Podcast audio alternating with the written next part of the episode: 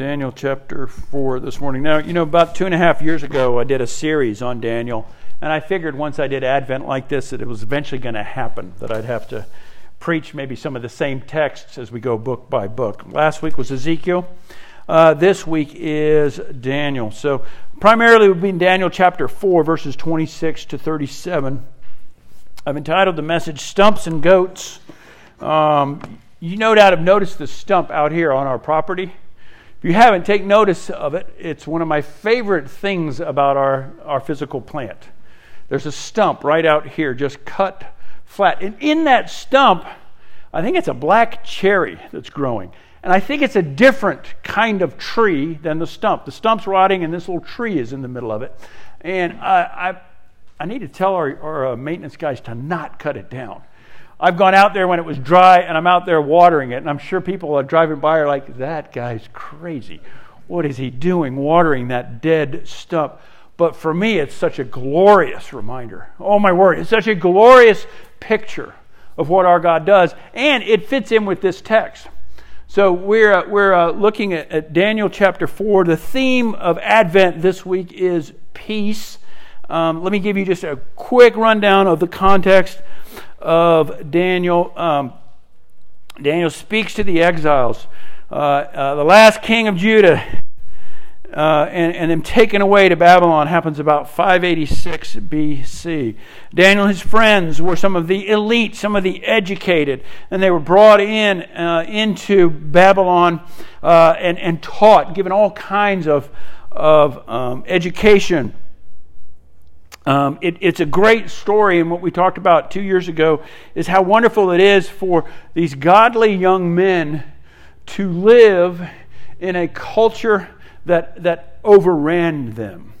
And just this idea that, that some of our best, brightest, most godly kids could be ripped from us and, and taken to a country that is brutal and serves other gods and yet our God is with them. And it's, it's an amazing story of the faithfulness of God. Uh, so, the first chapter, uh, Daniel is rescued from defilement, and, and, it closes in the first chapter. In every matter of wisdom and understanding about which the king inquired of them, he found them ten times better than all the magicians and enchanters that were in his kingdom. So that's chapter one. They get taken away. Uh, they don't want to defile themselves by eating food that was a, that was sacrificed to idols, uh, because in that culture, it's really similar to what we do at communion. That culture, if they ate that food that was sacrificed to idols, they were in effect telling everybody around them that they believed that what these animals were sacrificed for it would would have favor upon them, and so they had to stay away from that, and they ate uh, vegetables and fruit.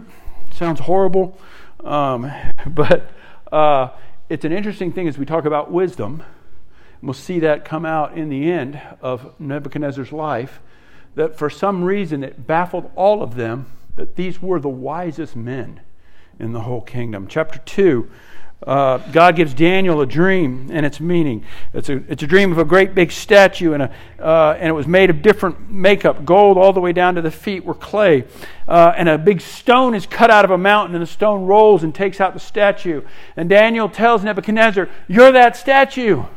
That's you. You're the gold head. And, and this stone is God's kingdom, and it's going to destroy you. Um, and, and it's interesting in that in that chapter the threat was if you don't tell me what my dream is um, then you're going to be torn limb from limb your house is going to be laid in ruins. That's kind of the situation that daniel operated under. It's hard for us to compare nebuchadnezzar to anyone. Um, an unbelievable amount of power. Um, as, as a king the, the, the greatest uh, man uh, living at that time. He wanted to be the greatest. He wasn't satisfied with all that he had won. And, and so, even after hearing that, that dream from Daniel in chapter 3, he builds a 90 foot statue of himself. A big, big statue. And all his inhabitants are to worship and to bow at that statue. It's interesting, he makes something so big about himself. I can't remember where we were this last summer when we were traveling. Somewhere in Italy, there was this giant statue. And the, the tour guide tells us See that statue? Uh, that's celebrating this, this, this general. This general won no victories, but he has a big statue. and then later on, there was a tiny statue. Like this, this person here has won most of the victories. Small statue, lots of victories. You know, and, you know, I was thinking, big hat, no cattle. right? Let's make this big thing about ourselves. And that's exactly what Nebuchadnezzar does. Uh, I, I, I, need people to remember me. I want something permanent. Um, and so he, he builds that. Now, when we come to chapter 4, it's the end of Nebuchadnezzar's story, it's the close of his story. So a, as he fits in to uh, human history, uh, you can't help but just think about the other great kings um, so that, that preceded him. In, in, Exodus, we read about Pharaoh, the 13th century. Uh, ten plagues God gave Pharaoh. And over and over, he's like, they will know I will defeat the gods of Egypt, and they will know that I am, I am the only God. Ten plagues come. Moses tells them they're going to come. They come the way he says they're going to come. They cross the Red Sea, and he still hardens his heart. And eventually, as, as punishment, the Lord hardens his heart even more. So we have Pharaoh, this wonderful picture for us of someone who had great control, great power, and yet didn't humble himself. Have Solomon in the 10th century BC. Ecclesiastes, uh, whether it's Solomon writing here in Ecclesiastes, or if it's pseudepigraphal, it, it, it, it is, in a sense, what he represented in chapter 2. I became great. I surpassed all who were before me in Jerusalem. My wisdom remained with me. And whatever my eyes desired, I did not keep from them. I kept my heart from no pleasure. For my heart found pleasure in all my toil, and this was my reward for all my toil.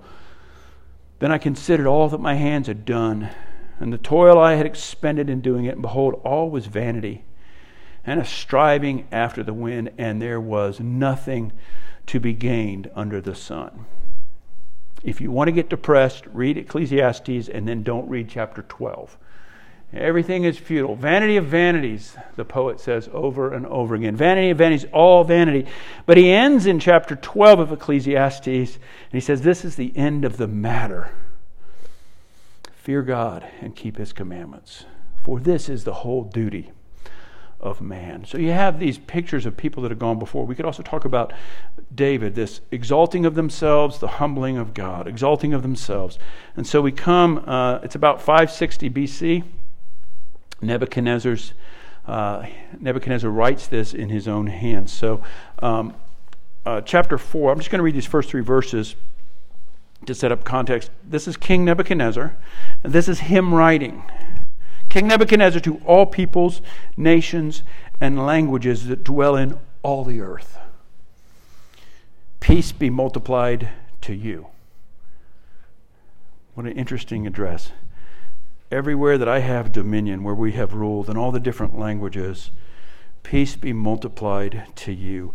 He is going to share his personal testimony and it is designed to give peace to all that inhabit his kingdom. It seemed good to me, he says, to show the signs and the wonders that the Most High God has done for me. How great are his signs, how mighty his wonders. His kingdom is an everlasting kingdom, and his dominion endures from generation to generation. You see why now we use Psalm 145 in our liturgy. Right? It, it, it would appear that he is borrowing the words of David in his own prayers. Peace be multiplied to you, and this is what God has done for me. He goes on to talk about this other dream that he had, and it was a dream of a great tree. And Daniel tells him, This great tree, it is you, O king. And it's cut down, but a stump is left. Um, and so we're going to jump to verse 26. And that'll be our reading for this morning. So please stand for the reading of God's word. And as it was commanded to leave the stump of the roots of the tree, your kingdom shall be confirmed for you from the time that you know that heaven rules. That's important. There's going to be a stump left. Uh, Daniel tells him the tree is going to be cut down but, but there will be a stump left. Verse 27 Therefore, O king, let my counsel be acceptable to you. Break off your sins by practicing righteousness, and your iniquities by showing mercy to the oppressed, that there may perhaps be a lengthening of your prosperity. All this came upon King Nebuchadnezzar. At the end of twelve months, he was walking on the roof of the royal palace of Babylon. And the king answered and said, Is not this great Babylon which I have built by my might my mighty power as a royal residence, and for the glory of my majesty. While the words were still in the king's mouth, there fell a voice from heaven O King Nebuchadnezzar, to you it is spoken. The kingdom has departed from you, and you shall be driven from among men, and your dwelling shall be with the beasts of the field, and you shall be made to eat grass like an ox, and seven periods of time shall pass over you until you know that the Most High rules the kingdom of men and gives it to whom he will. Immediately the word was fulfilled against Nebuchadnezzar.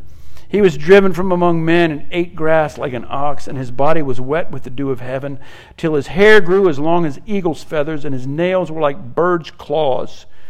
At the end of the days, I, Nebuchadnezzar, lifted my eyes to heaven, and my reason returned to me. And I blessed the Most High, and praised and honored him who lives forever. For his dominion is an everlasting dominion, and his kingdom endures from generation to generation. All the inhabitants of the earth are accounted as nothing, and he does according to his will among the host of heaven and among the inhabitants of the earth, and none can stay his hand or say to him, What have you done? At that same time, my reason returned to me. And for the glory of my kingdom, my majesty and splendor returned to me. My counselors and my Lord sought me, and I was established in my kingdom, and still more greatness was added to me.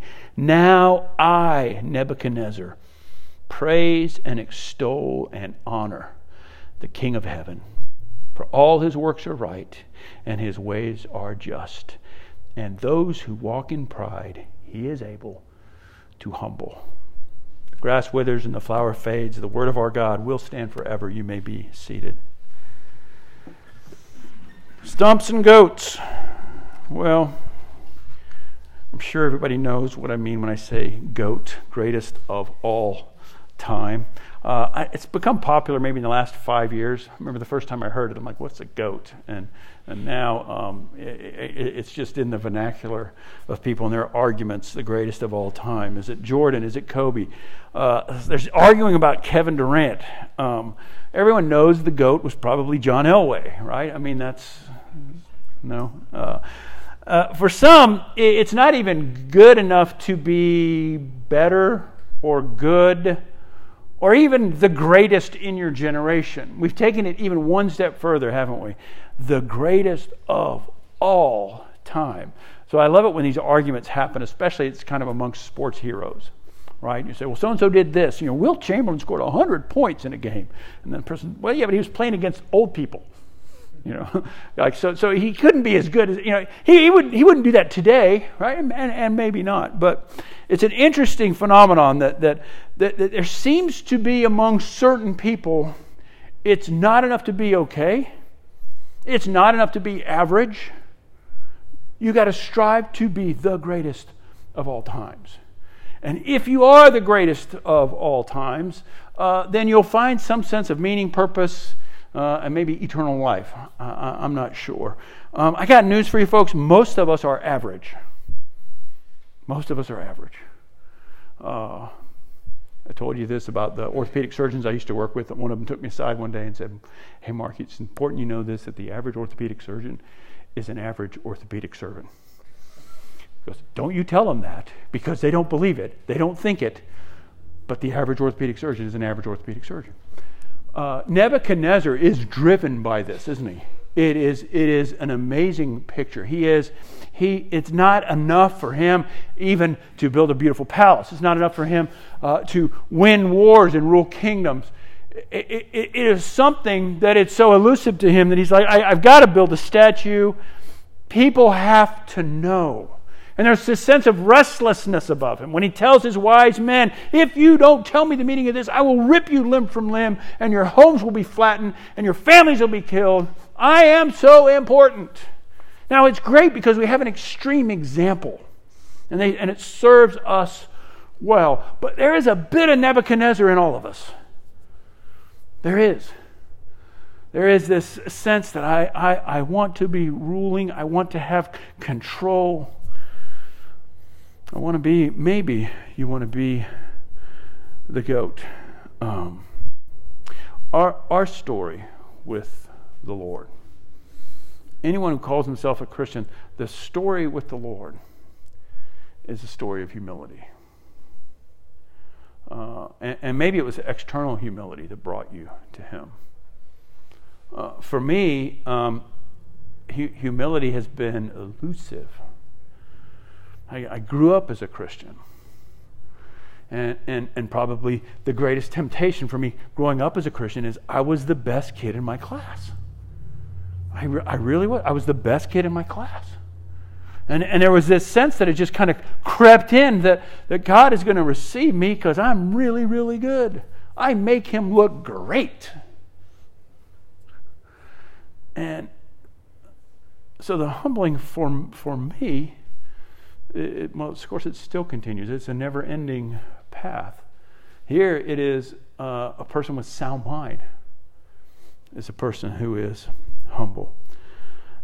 But sanctification us becoming more and more like Christ only takes place.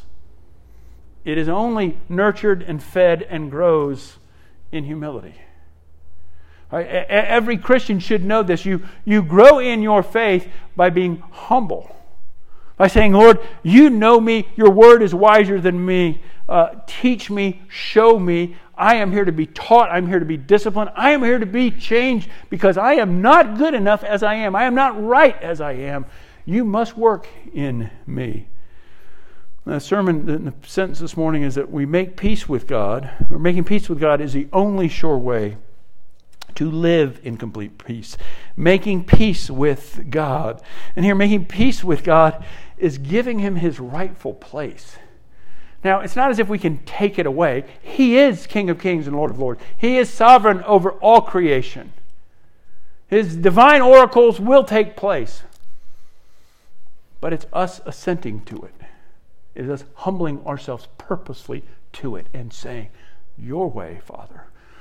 You must become greater. I must become less. So I want to work through this text looking at these three sections. The first is this gracious warning, and I call this the false goats. Um, then we'll look at the real goat, goat's gift. I, I don't feel comfortable calling God a goat, okay, because goat is a sign of the lost. But you understand what we're saying. The greatest of all times. He gives him a warning, yet another warning. And that's a beautiful thing about our God. To Nebuchadnezzar, he graciously brings these wise men in. Uh, their wisdom surpasses what they could have learned in Babylon or from their family. Their wisdom, and as he says, uh, you have the wisdom, you have the learning of the Holy God. It's with them, it's with you. Uh, and so he would call on them. And, and they had a, conti- a, a, consistent message Don't put your faith or your hope in anything else, O Nebuchadnezzar.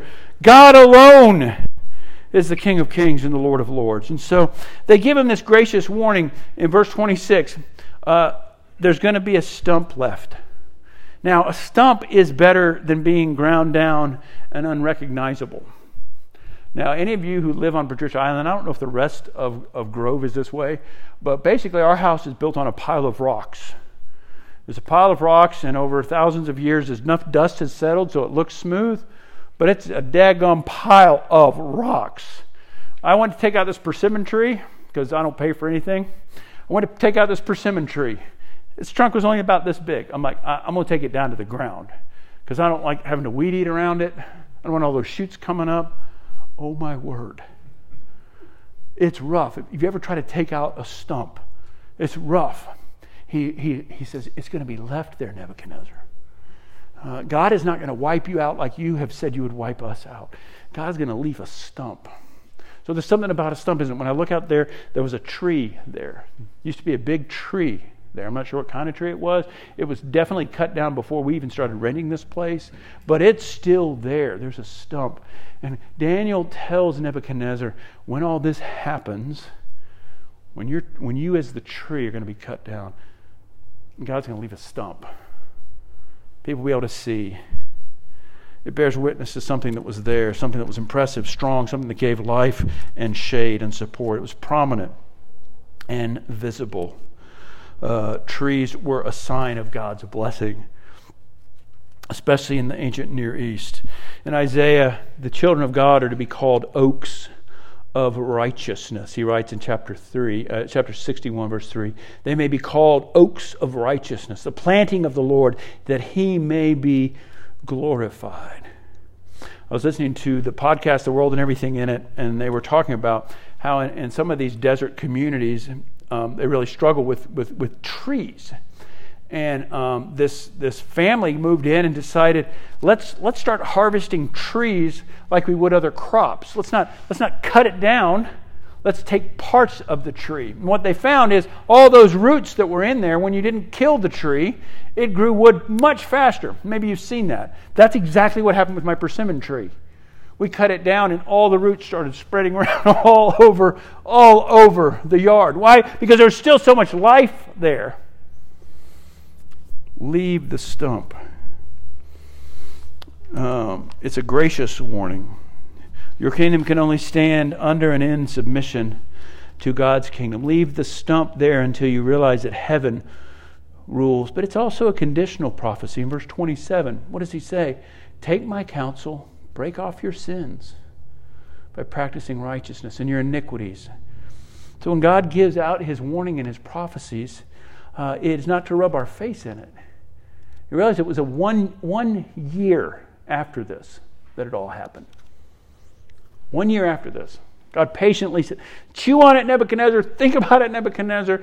Turn from your wickedness.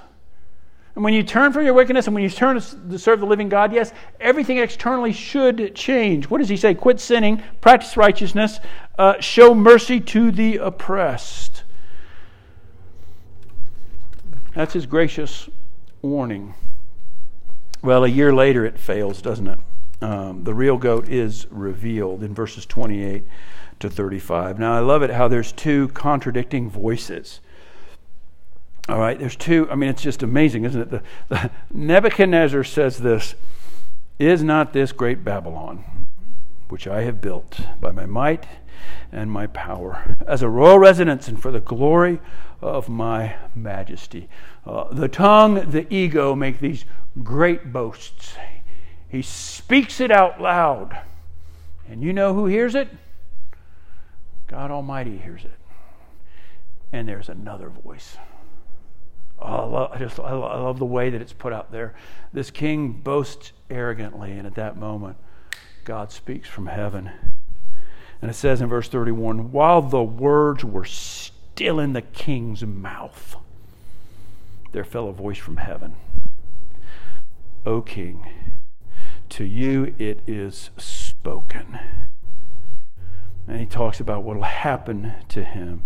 In verse 33, immediately the word was fulfilled against Nebuchadnezzar. Isn't that the power of our God's word? He doesn't make false boasts or claims.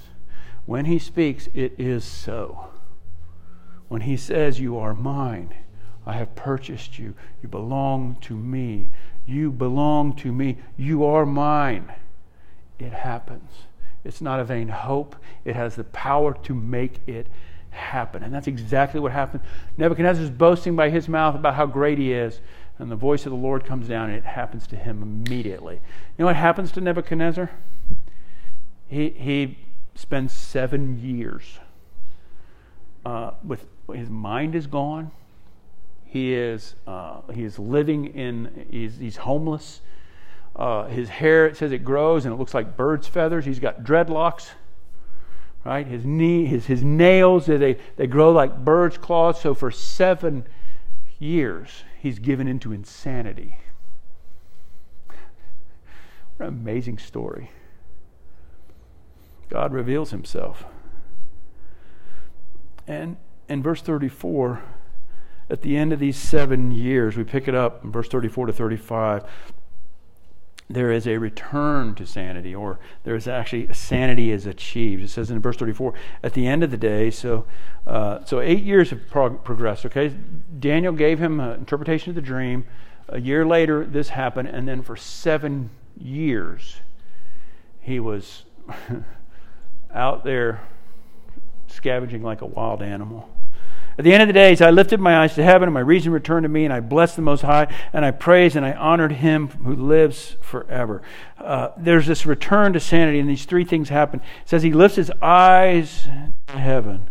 His eyes aren't focused on this beautiful gold statue. His eyes aren't focused as he looks over Babylon, as he looks at his palace and all the things he has accomplished. It says he looks to heaven and says, My, my gaze has been too small, too earthly, too man centered. Sanity comes to a human being. We, they look to heaven, their worship, their direction, and their purpose. And he says, and then reason returns to me. Understanding returns to me. And as it returns, worship is the sure sign of sound reason. Worship is the sign of sound reason. Right? We get into trouble when we worship anything other than the living God. When anything else occupies that place, we get into trouble. The sound reason, the sound mind says, oh, all this belongs to God. And thirdly, there is peace. There's peace because he rests in this. He says, God lives forever, his kingdom endures forever. Um, and, and he rules the world. So when he starts in verse 3 by saying peace, it is something he has achieved as God has returned his mind. Um, what about us? When things go against our desires, our designs. Can we stop and ask God, has there been something that has taken your place? I'm anxious. Have I forgotten that you are God? Then the Lord gives him this gift in verse 36. Take a few minutes here on verse 36 and 37. At the same time, he says, My reason returned to me. And for the glory of my kingdom, my majesty and splendor returned to me. My counselors and my Lord sought me, and I was established in my kingdom, and still more greatness was added to me. Our God does great things through people when He is given first place. Reason returned his kingdom was established. I thought about this. I think, what better king to rule than one who's been humbled, one who's been homeless and insane for seven years? What better person to rule? Greatness then is given to him, but it's in proper placement. Everything that is good and exalted points to God. Now, Christians, sometimes we have a hard time figuring this out. Like people thank you for something, or they say you're good at something, and if you're like me, like, oh, I don't want to get proud. You know, oh, it's nothing. You know, we'll put it aside. It's nothing. Oh no, I'm not good at. It. We'll, we'll push it off. But but truly, God gives gifts to His people, and when we notice it, we praise the Lord for it. We're thankful for it. That's what happens here. 37. Um, the stump Now I, Nebuchadnezzar. Here's what I, I want you to do. Where it says Nebuchadnezzar, I want you to put your name there. I want you to ask yourself, is this, is this a statement of your faith? Now, I almost was going to say, I state your name, but then I remember it's one of those police academy movies, wasn't it? Where it's like, everybody repeat after me, I state your name, and everybody goes, I state your name, right? Put your name there. I, Mark Kuyper, praise and extol and honor the King of Heaven. For all his works are right, his ways are just, and those who walk in pride, he is able to humble. Jesus himself humbles himself. Jesus takes on flesh and purposefully humbles himself. He takes the mockings, the beatings, and the curses, but he also takes the righteous anger of God the Father. He takes it on our behalf that we might see this humble king coming to us riding on a donkey. Those who walk in pride, he is able to humble. Now, I shared this with you before, but there is this sense, and maybe it's just in my heart, but there is this sense that one of my greatest fears in life is that Jesus is all I'll ever have. And it's interesting, I, I walk through my home and I look at pictures of my family and I think of our church. And I, I, I ask myself, Lord, would I, would I still worship you if all this was gone? Do I only worship you because I know you've given me this, this, and this? And I think, Lord, how, help me humble myself because I don't want that heavy hand. Keep me close to your side. But He works in humility, He works in our brokenness. It's then when we are in our right mind, we've lost hope of anything else saving us. Our eyes look to the heavens. And we praise, we extol, and we honor the King of Kings and the Lord of Lords. Let's pray. Father, we do ask that you grant us peace. We ask that you, O Jesus, the Prince of Peace, what a beautiful title that you have. You are royalty, a prince. You are the son of the King of Kings, and you bring peace. What a glorious peace you have offered to us, your children, by your shed blood and your resurrection. That we can be at peace with you, O God, our heavenly Father. We can claim that our sins have been paid for, even our sins of pride, arrogance, the secret longings we have, the fantasies of self esteem, whereby other people would build a great 90 foot statue of us. Sing praises to our name. We, we repent of those things and we see, Father, that it's so foolish. And we pray you would open our eyes to that we would be able to put our name right where Nebuchadnezzar's name is. We now honor you. For what king is like you, O God? What king loves his people and loves righteousness and justice? What king is like you, O God, that in mercy and grace would send his only begotten Son? to face the wrath and anger our sins deserve, our rebellion deserves, our anarchy deserves. To wash and to cleanse us, we might be fit to receive.